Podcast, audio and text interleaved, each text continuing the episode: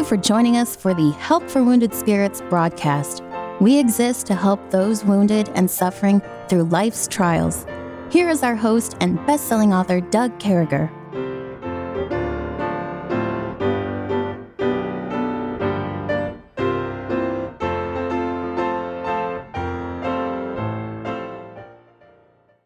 Great to be back with you, folks. We certainly hope this finds you well and in the arms of our Lord and Savior Jesus Christ. He alone is worthy of our worship. We're with Kevin and uh, electronically. Kevin's about halfway across the country. He's in Madison, Wisconsin. It's it's cold there. His power unit's out. His slide out is more messed up than our soup sandwich. I, I mean, Kevin, when it rains, it pours. Tell us what's going on there in Madison with your coach.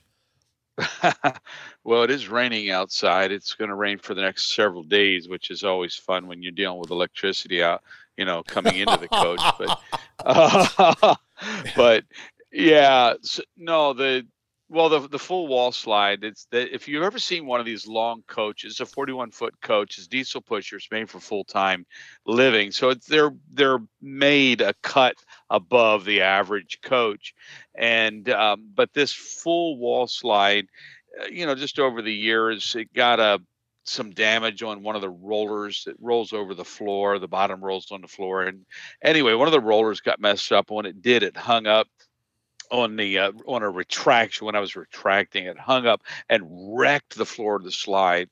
And I mean, just bent up some some serious uh, gusseting and and stainless things and i called the factory because i thought man this has got to be a factory type of thing where they can even diagnose it and i sent them pictures and they're like yeah this is where we have to rebuild the, the uh, floor of the slide and it's going to take uh, 80 hours so I said, "You've got to be kidding!" And he said, "How much an hour it would be? It's it's going on, I 165, 185. Anyway, and then you know, and it goes up from there. So um, to that plus the power is you know the power box that fried was a yeah, 880 850 dollar power box. So you know it's just it's it's life when your coach has you know someone said driving a motor coach down the road is like dri- putting you know driving your house down the road with gale force winds and an earthquake.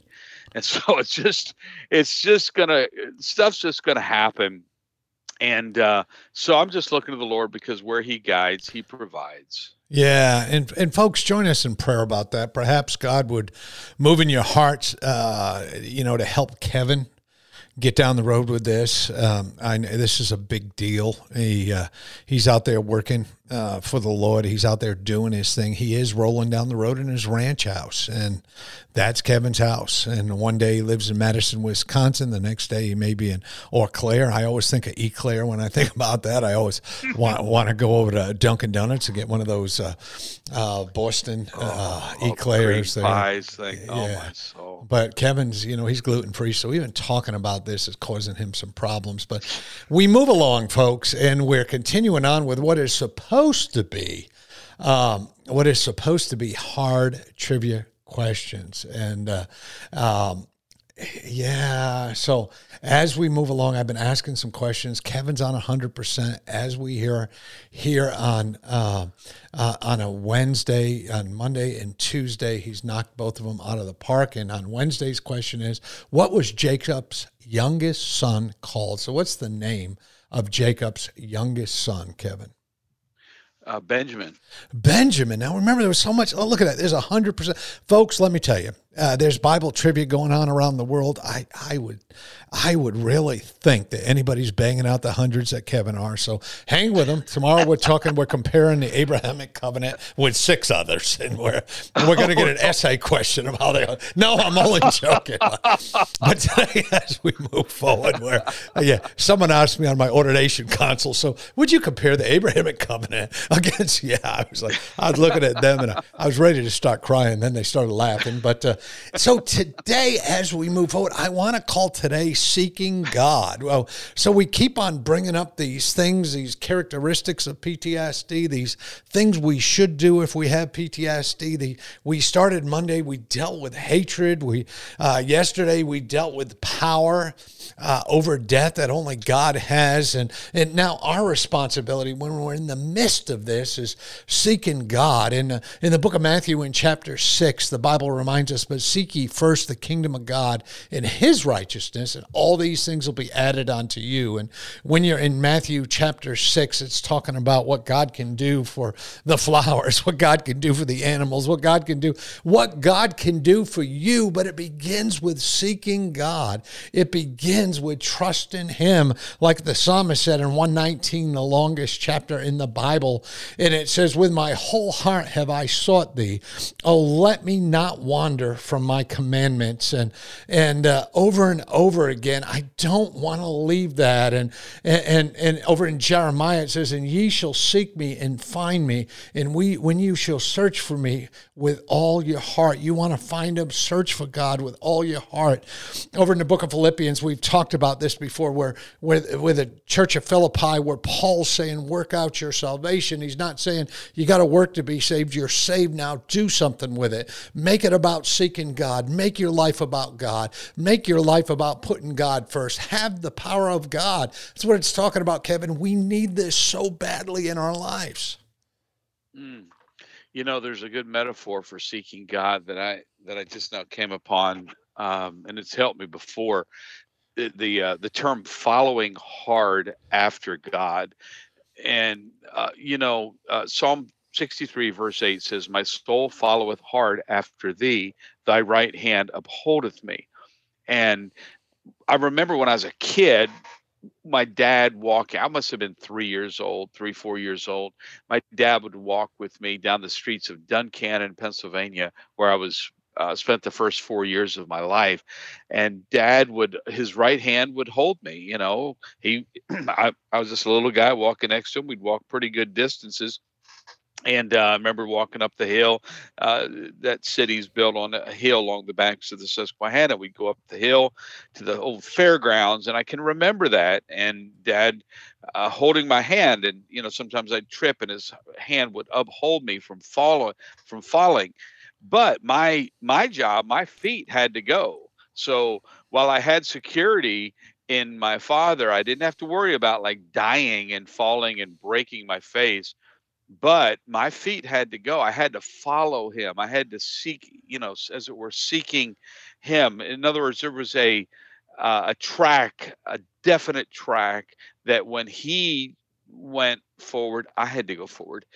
And to me that just helped me about the idea of following hard because there are times in the bible that it talks about you know someone taking off on a horse and someone else getting on another horse and following hard after him trying to chase him down and you know sometimes god just seems absent and when those times happen we have to seek him doug we have to say yeah. where'd you go all right i'm going to saddle my horse i'm going to i'm to find him when when i find him like it says in the book of Sol- uh, Song of Solomon, I'm going to give him my hand and I'm never going to let go. I don't ever want to get away from him.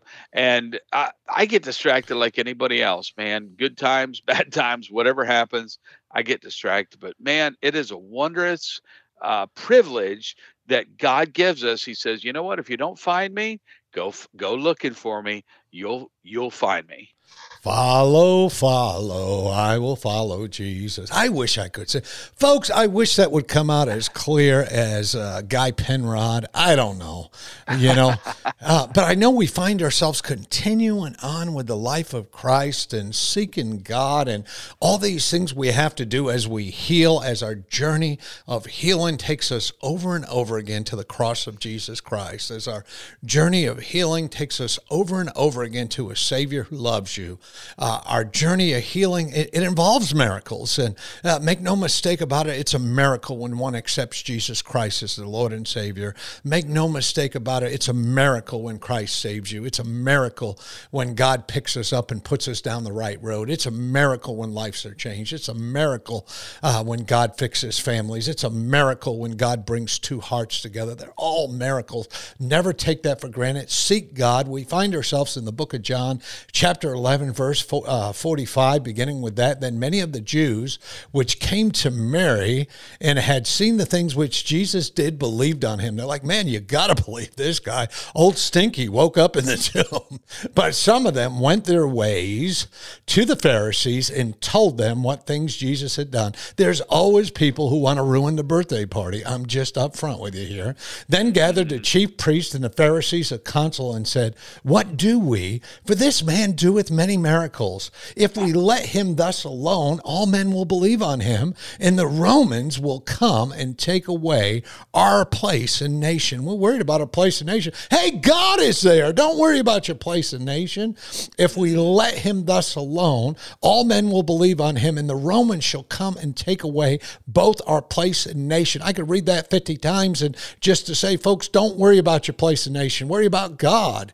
And, and one of them, named Caiaphas, being the high priest that same year, saith unto them, You know nothing at all, nor consider that it is expected to be prophecy that one should die for the people, and that whole nation should perish not. And this spake not of himself, but being high in the prophet, he prophesied that year Jesus should die for the nation, and not for the nation only, but also he should gather together in one of the children of God that were scattered abroad. We'll be right back. Hang with us.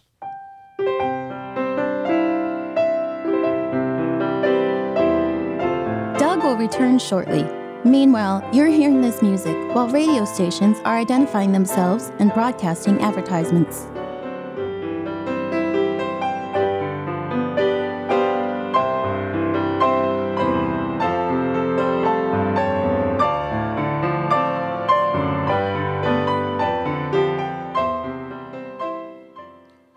So much going on here. Wherever there's belief, there's opposition. Wherever God's people stand up, wherever people make a stand, wherever the word of God is published. Folks, when we're seeking God, there's going to be opposition. And here's this wonderful miracle that happened. Listen, listen, Lazarus was raised from the dead.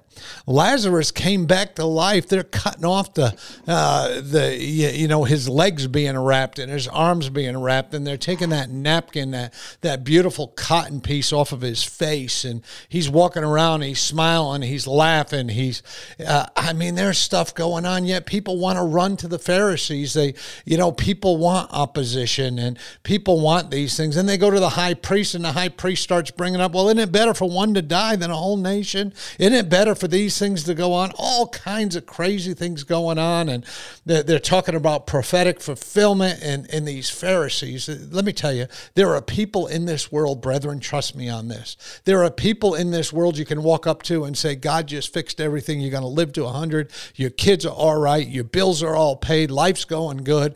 And they're going to say, Why in the world would that guy get in my way, Kevin? I mean, there, there are just people in this world that are more messy than a soup sandwich. And but here's God. He he raises Lazarus, and people run and get the Pharisees. Yeah, boy, when I saw that that after Lazarus is raised, but some of them went their way to the Pharisees, and any just like you said, Doug, in, in any good thing that happens, there's going to be some negative people. And in this case, it's along the lines of, excuse me, of loyalty, because their loyalty was still to the Pharisees. They could not discern that the Pharisees would uh, abuse the situation or misuse the situation and and try to turn it around and and and put Jesus to death and Lazarus again to death and so they're uh, th- these people that went the way to the Pharisees, their loyalty was so messed up that they um, that they they disappeared, and you know everyone's saying, "Wow, this is incredible! This was a genuine miracle." Boy, you're right. Let me tell the Pharisees, and you know, there's there's there's something about you know uh, trolling for attention you know, trolling for someone who's going to validate you and flatter you and even uh, love bomb you and say, "Oh, you're wonderful. Here's some money. You, you are. God bless you. You have really helped our nation. You're a great. You're a great American. You know, you're you're very loyal Israelite. These are the Pharisees talking to the yeah. people that came with the information." And and folks, I think we need to make sure that our loyalty is is discerning and we say, wait a minute, God's done something. I am not going to use this. I'm not going to take this and talk about it to the wrong people. I'm not going to use this to make myself look good to, you know, get some bennies from the uh, from the old Pharisees here. So I I don't uh, think that these that the crowd that all watched, obviously, I'm talking about Lazarus that heard Lazarus get saved and excuse me raised, and then watched Lazarus, you know, kind of walk home and walk around talking about it. I don't think that all the crowd that quote believed in the miracle believed in Jesus as uh, as is evidenced by uh, where they ran. And uh, I would say that whenever God does something, we should recognize that following that is going to be uh, a, a division of based on loyalty where some people are going to use it to empower satan and use it to empower the enemy of all that we're trying to do. And so we need to be careful and jesus recognized that. That's why he sometimes you know kind of did things secretly as far as some of the miracles uh, you know he just he did he knew when to broadcast it and when not to and uh, boy, I want I want the Lord to give me that kind of discernment, Doug. Yeah, you and me both, brother. I, you know, and here's the thing. Uh, you know, folks, wherever God is working, I don't want to overemphasize this. I don't want to push this, but I want to take it down to the micro level of your life. When God starts working in your life, the spirit that is within you, the Holy Spirit of God, messes with that evil spirit who are among the Cretans that you're around, who are among the knuckleheads. And, and folks, but I want to tell you, we just trust God. We move forward. Uh, you know, there's an, and, and the, the Gospels all inclusive. Everybody's welcome. And so we invite people, we show people, but you know, there's the door swings on opposition sometimes. And and and friends, so I say all that to say this to you. Serve God. Live like God saved you because he had. Live like God uh, because he has. Live like God is going to do a work with you because he's going to. Live like God is going to resurrect that nasty old body of yours because he will. Uh, live like uh, being present, you know, being uh, uh, absent from the body is being present with God. Live that life. Understand uh, that there's this atonement that God gives us, and you know, through His sacrificial death and the burial, the resurrection, being at the right hand of the Father, and uh, God has this sovereign plan for us, and and we're going to be in those crowds, and we're going to be around those people who don't get this. We're going to be around these people who are uh, different than we are, but we still have every right. We still have every reason. We still have uh, service to God. We serve Him. We trust Him. And there's always going to be opposition with there's belief, friends, but God's sovereign plan rules out.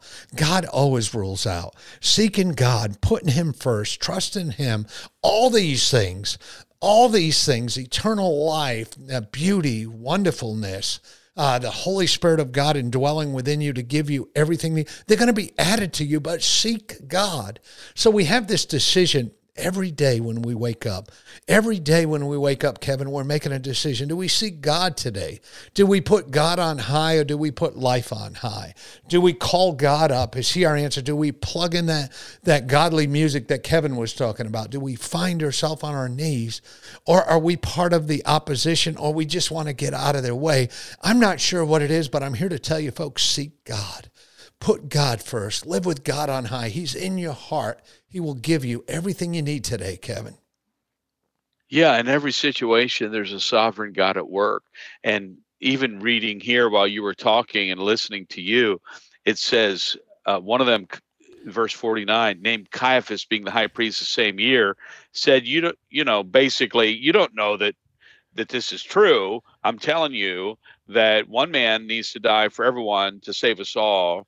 And it says in verse 51, but this spake he not of himself, but being the high priest that year, he prophesied that Jesus should die for that nation, and, and so on and so forth. So what I see is God's sovereignty. Now, Caiaphas was was meaning it as an, a reason. He's saying, "Kill Jesus," that the Romans don't come and take our nation. But God is saying, even in this horrific time of darkness, where it seems Satan is having his way, he was saying God God was saying something through Caiaphas that that one man should die for the people. Hallelujah. He's going to die for the sins of everyone. So there's this dual meaning and there's this dual thread of activity. There's God working and there's Satan working. And Doug, there's there's almost without fail this principle that when I am in the darkest place of my life, that's when I don't sense or don't believe or or, or lost track, lost sight of a sovereign God that even the in the in the time when there's a bad occurrence where you know if I was arrested and brought before Joe Biden and and and uh, not that that's going to happen. He's the president. I get it. But if I, I mean, if I was just brought and and someone in charge in a chain of command said, "Well, let me just tell you, we feel like you being a Christian are the enemy of all righteousness. We're going to get rid of you." Even in that situation, I can look for God because God spoke through Caiaphas not the way Caiaphas meant it. God will speak through someone in the chain of command, not the way they mean it, but it might be that I am being brought before kings, like Jesus said later, as a testimony. 10 seconds, them, brother. Number one. Yeah. So God knows what he's doing. The best wrap up I've ever heard. Folks, God knows what He's doing and we don't. So hang with us. Come back tomorrow. We're going to be looking at the divine sovereignty of God and how He makes a difference in our life. We sure do love you. We're honored by you. Hey, pray about Kevin and his coach. May God bless you. Thank you for listening to our broadcast. At Help for Wounded Spirits, we believe the Bible and place great importance on you having a personal relationship with your Lord and Savior. The Bible delivers a clear and simple message of salvation, outlining how you can begin your personal relationship now. First, recognize that you are a sinner, as all have sinned and come short of the glory of God. Second, understand that there is a cost to our sin, as the wages of sin is death. Third, realize that Jesus alone paid that price. To receive salvation, Simply ask the Lord to save you in Jesus' name while believing in your heart that He alone can save you, and He will. If we can help you with your salvation or to direct you to a local church, please do not hesitate to contact us. For additional helpful resources, including our new TV series, more information, or to donate and support this crucial ministry, please visit us at woundedspirits.com. May God bless you.